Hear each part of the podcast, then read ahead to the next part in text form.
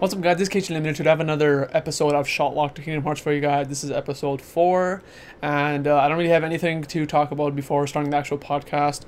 Um, if you missed last episode, I do have this podcast on more audio services now so like uh, check out the list here and in the description. I'm recording this kind of kind of early so I'm not sure if it's on Apple Podcast now. I talked about that last episode where it isn't. If it is, it'll be in the description. So like, just look in the description if you are interested in listening to this uh, show on audio services. But other than that, I don't really have anything to talk about. So let's just get straight into the postings.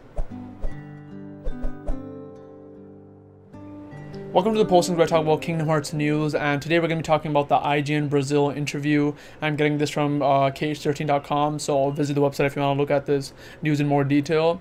So this is going to be kind of a shorter posting. There's not too much information here that I really want to talk about, but uh, there are a few po- points that I did jot down to talk about. So the first thing is about Nomura's favorite character. I found this very interesting. So in this, he uh, mentioned that his favorite character is Ansem, Seeker of Darkness, since he tends to agree with his points more, at least the dark side's point more rather than Sora's. He mentions like he doesn't like, you know, he doesn't like Sora as much because he doesn't like tend to agree with him which I found kind of interesting, especially like when you're like the main director of a game, and you know you're you're always trying to you know favor the light side more, at least light side literally in this case, where you know they're the good guys, they have to win at the end. So it's kind of funny finding out that he actually tends to agree with the dark side more, and I'd really want him to kind of talk about this point more, like what about the other side he agrees, and this kind of goes with one of my uh, past episodes where I talk about where in Kingdom Hearts 3 I wanted to be more mature like the series uh, be more mature in the sense where they talk about motivations more and when it comes to the dark side when it comes to Xehanort or Ansem or Xemnas or whoever I want their motivations to be talked about more. So like since he agrees with the points, I'm assuming they're gonna have more motivations. They are gonna go into more reasons into why they're doing what they're doing, why they're trying to resurrect Kingdom Hearts, why you know they want more darkness or whatever. So it's kind of interesting to see that he agrees with them, and I kind of really like that he said this because I also mentioned in a previous episode where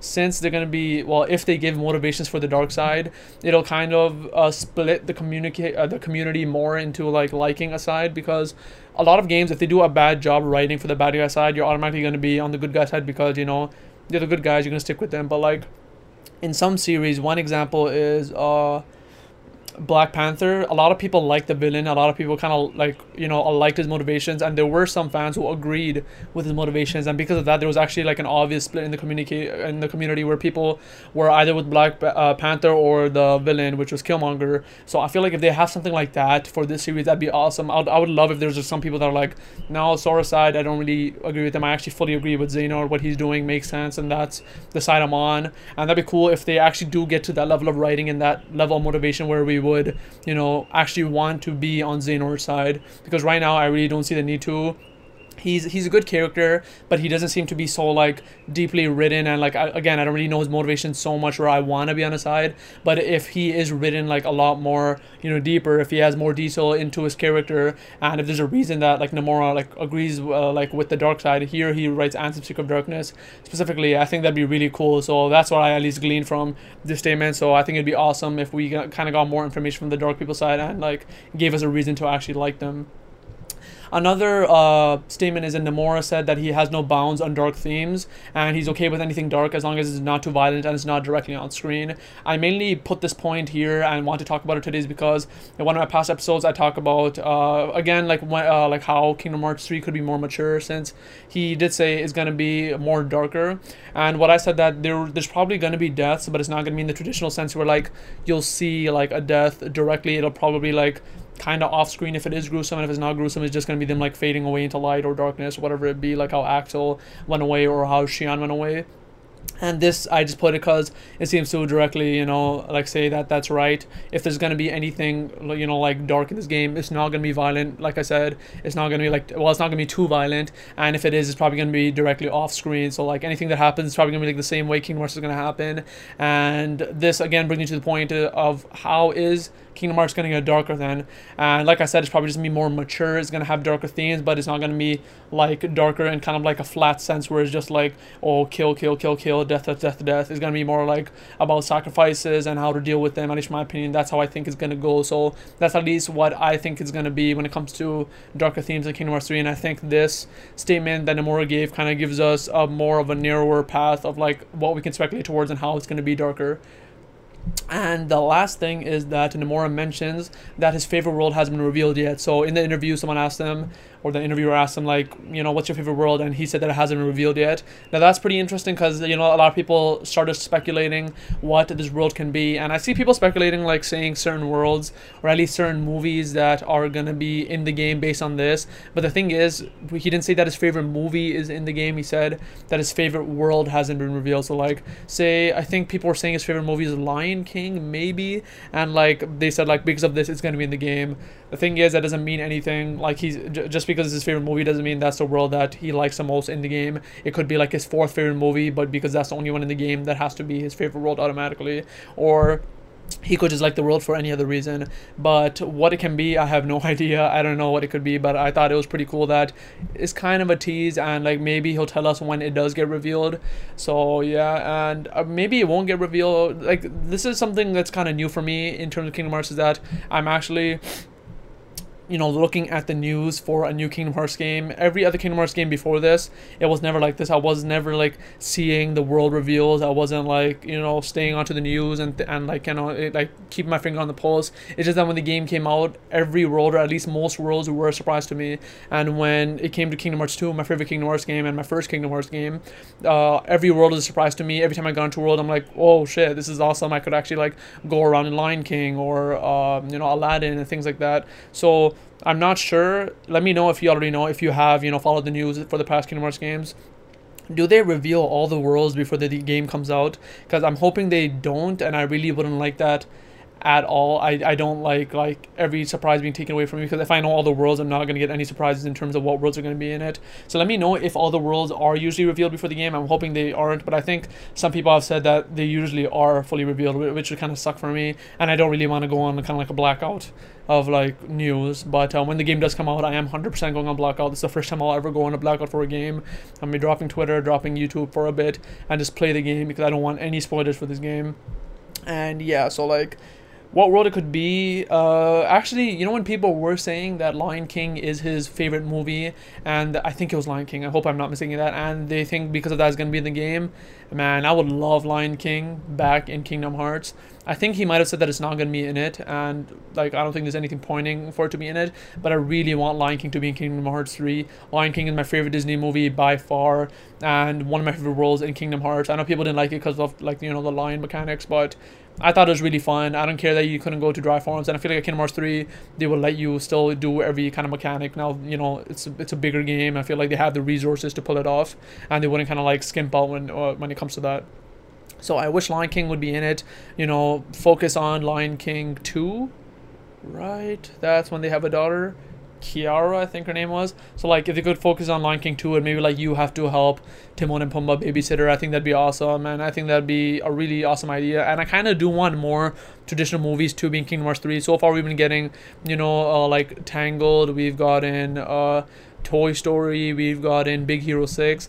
And these are even though Toy Story is not new, these are more like recent Disney films like 3D I want more of like the old school 2D ones. I want them to bring old ones back because the, when you bring old ones back, the best part is comparing how it looked in the old games compared to the new games. Like if we had Lion King, we'd be like this is how it looked in uh, Kingdom Hearts 2, this is how it looks in Kingdom Hearts 3, and I really want to do those comparisons because the Kingdom shader, I feel like it would favor Lion King very well. The Kingdom shader so far, I feel like it's done the most awesome job for um, Olympus Coliseum. If you look at Hades, it's it, he looks so good. Like the way his fire looks, the way like he looks, like the material material like they've given to the characters. The Kingdom Shader looks absolutely amazing, and just by looking at the Hades, I can completely imagine how it will look for Lion King, and I feel like that just, that just I would I just wish it would happen, but I don't think it's gonna. But Lion King is something I would really want in Kingdom Hearts 3, but uh, or like any if it wasn't for that, any kind of old school 2D Disney movie I kind of want back in because I feel like the Kingdom going to work best for those because when you look at Tangled and if you look at like any other of the movies, even Pirates of the Caribbean, they look awesome, but you can tell the Kingdom Shader isn't like doing that kind of cartoony effect like it's doing for Olympus Coliseum because when you have the 2D movies, they have a bigger margin of control of how they can kind of give the stylistic effect that they want for them because they haven't been interpreted in 3D. But with Tangled and like uh, Toy Story and Pirates of the Caribbean, they're trying to kind of mimic the the look of the movies as best as they can, and if not, kind of modernize it. But then like other than that, they don't really have more you know control over that. But with the 2D ones, they do. So I feel like if they add more 2D movies, that'd be more exciting for me, and I'd really want to see how that would look. But yeah, that's kind of all I want to talk about in the postings. Uh, this IGN Brazil interview. If you want to check the entire thing, I'll put a link down below. But other than that, let's get to the reflecting report. All right, this is the Reflecting Report, and uh, if you don't know what the Reflecting Report is, is where I talk about uh, some current aspect of Kingdom Hearts, and I just want to talk about it, let you know about it, uh, tell you what I like about it, don't like about it, and so on. Now, this one is kind of a different one. I'm going to be talking about a specific part of Kingdom Hearts 2, and that is the mansion in Twilight Town. Now, if you didn't know, recently, in the past couple of years, people started to notice that uh, there's a slight connection. It could be a coincidence, but I think it's a connection between uh, the mansion in Twilight Town and Kingdom Hearts Unchained key. And a lot of people probably already know about this. If you you know like in if you know about kingdom hearts you follow the news you probably already know about this. But if you don't if you look around the mansion in uh, twilight town uh, you'll see that there's a lot of kind of symbolism or like statues or designs of unicorns in around the mansion. You'll see statues you see pillars you'll see in their back garden i think there's like a um, something unicorn statue or fountain there. And if you just look around there's a lot of unicorns there. And what a lot of people have been speculating about is that this mansion belongs or is at least connected to Unicornus from uh, Kingdom Hearts Unchained Key. And when I heard about that, this was like a like a mind blown moment for me Kingdom Hearts has been a series for me that like loves to uh, have connections with games like from the past or like you see things from the past foreshadow and you find out about it like years later and I feel like this has been the biggest example of that. It's just amazing. Uh, like I mentioned in my last episode like when you fought Lingering Will and found out that was a connection to Birth by Sleep or in Birth by Sleep when you fought when you fought the mysterious figure that was a connection to Dream Drop Distance because that was young Xehanort. That shit I love I eat that shit up. But then this is just another example of it and th- this is just so crazy to me. Kingdom Hearts 2 made in what 2006 2007 and this came like came like to light like last year-ish like 2017ish and that's like 10 years and like that's the only reason why I think that it might be a coincidence. I feel like it could have just been like a d- design philosophy they wanted for the mansion, and then later they just made a unicorn guy, and it might be a coincidence because 10 years, that's a long time for pre planning, and like so because of that, I feel like there is a chance for it to be a coincidence. Well, assuming it's not a coincidence, I feel like this could be a huge connection to the foretellers, and that's kind of what I want to talk about in this in this reflecting report. Um, is how the foretellers could be connected to other worlds, and how is this even possible? Because thinking about it, just like base level, why would Unicornus have a connection to Twilight Town? Sorry, but uh, like, why would Unicornus have a connection to Twilight Town? Like, what's there why like do the other foretellers have connections to any other places?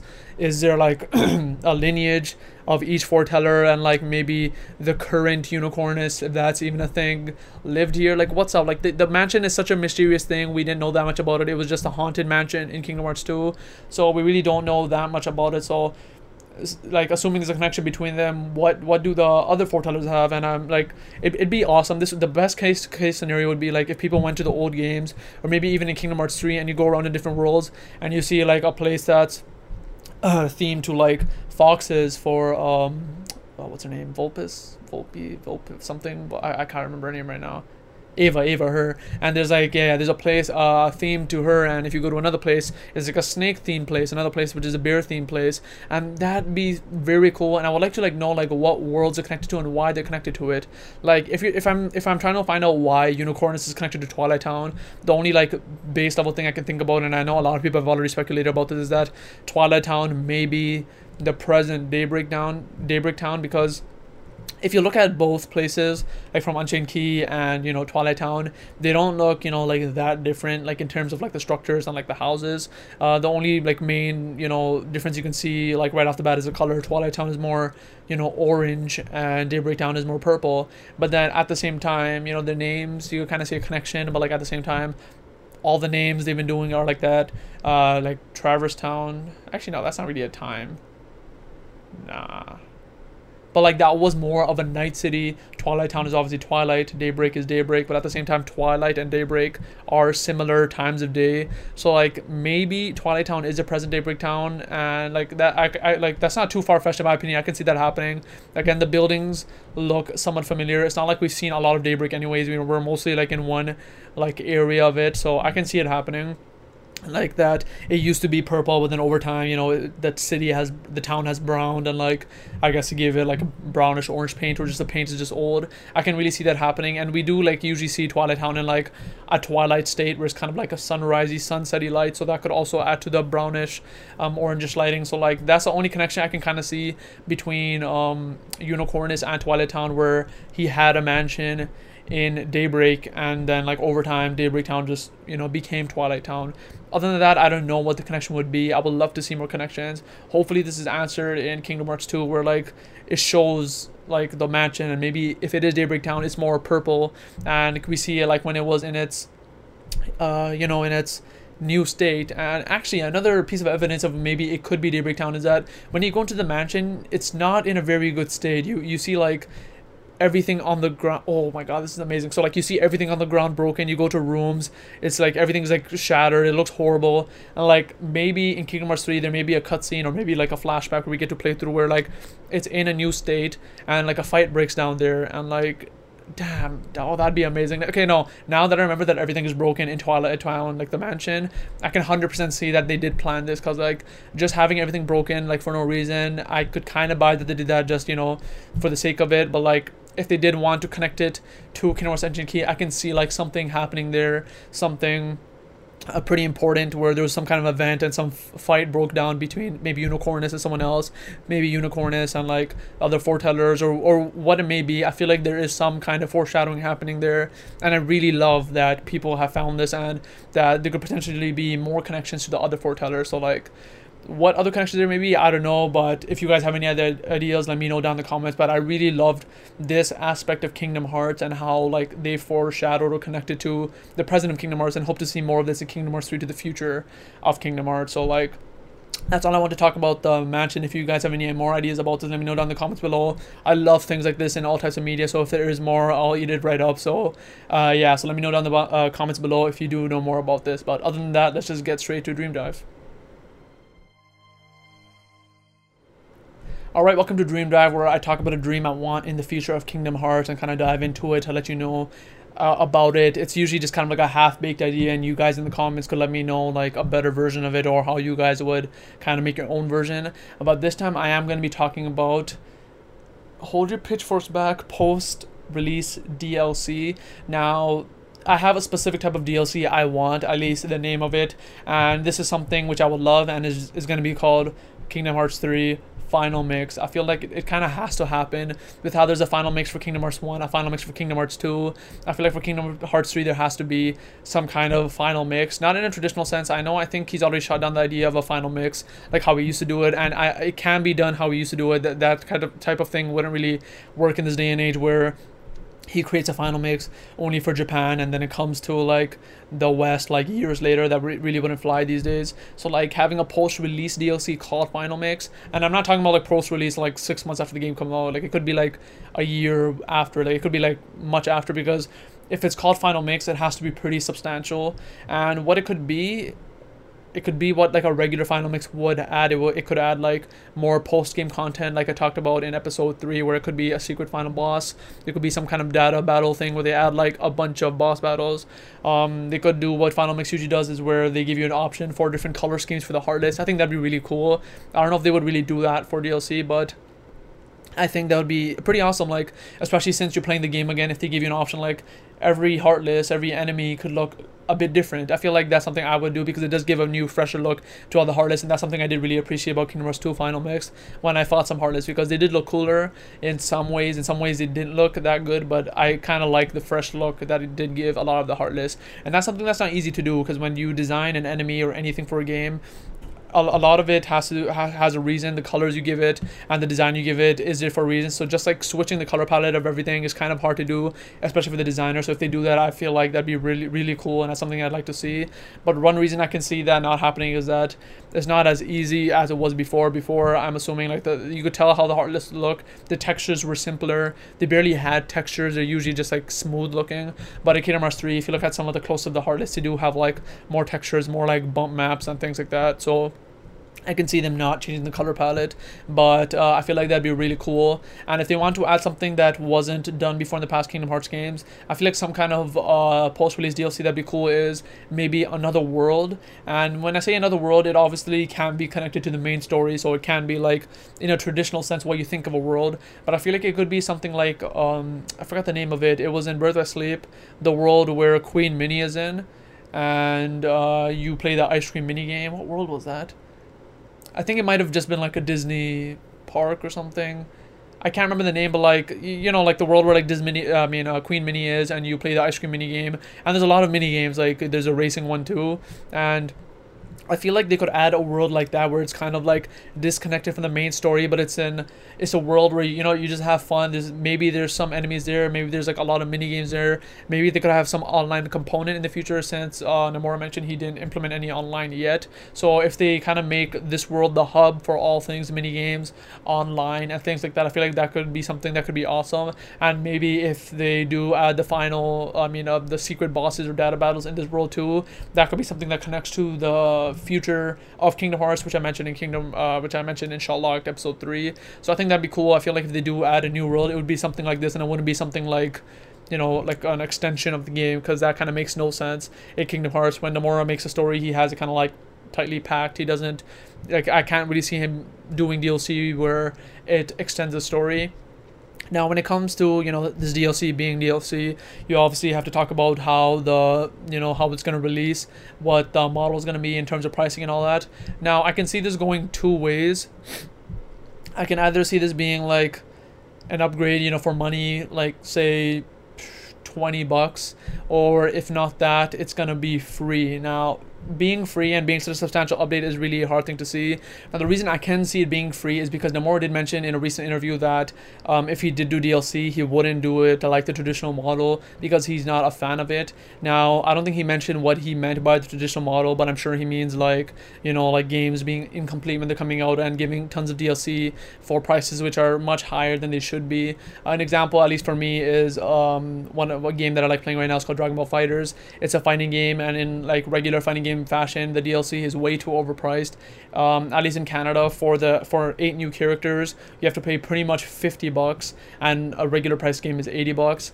And the fact that you're paying like almost the price of a new game for eight more characters is just way too much. And the thing I hate about this most of all is that it's become so normalized where people actually begin to defend it. I remember I don't play fighting games. I remember when I was trying to kind of like argue against this, like why is it so high?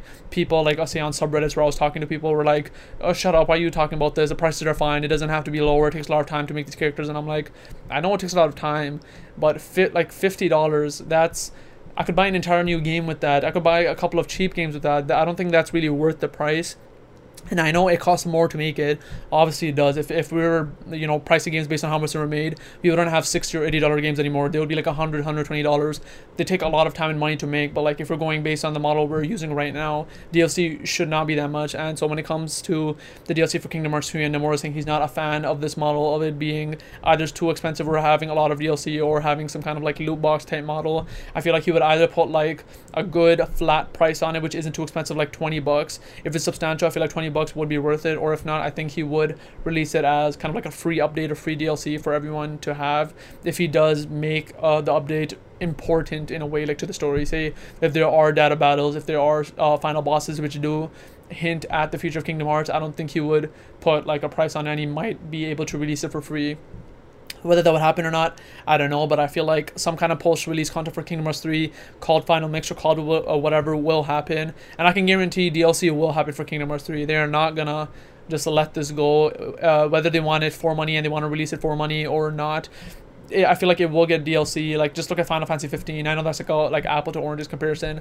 but they've get, been getting a lot of support since it did come out kind of as an incomplete game. But I can see them kind of giving more robust DLC for Kingdom Hearts 3 and uh, what it can be. I told you my ideas. If you guys have any specific ideas, let me know down in the comments below. But I feel like you guys more than me can have a lot of amazing ideas if you do like play a lot of games a lot of DLC and you do have any better ideas that can make more sense. Cause like my models may be unrealistic, but maybe you guys know certain models that would make sense for this type of game. So that's all I really want to talk about in terms of the DLC for Kingdom Hearts 3. But yeah, that has been episode 4 of Shotlock to Kingdom Hearts. Hope you guys enjoyed this episode. Let me know down in the comments below if you have any answers to any of the questions I've asked or if you have any suggestions for the show for the future. I hope you guys enjoy this show. Uh, remember, the show is on audio services now. Check the description for links. And I uh, hope you guys, you know, like, share, comment, subscribe, let your friends know if they like Kingdom Hearts. And I'll see you later.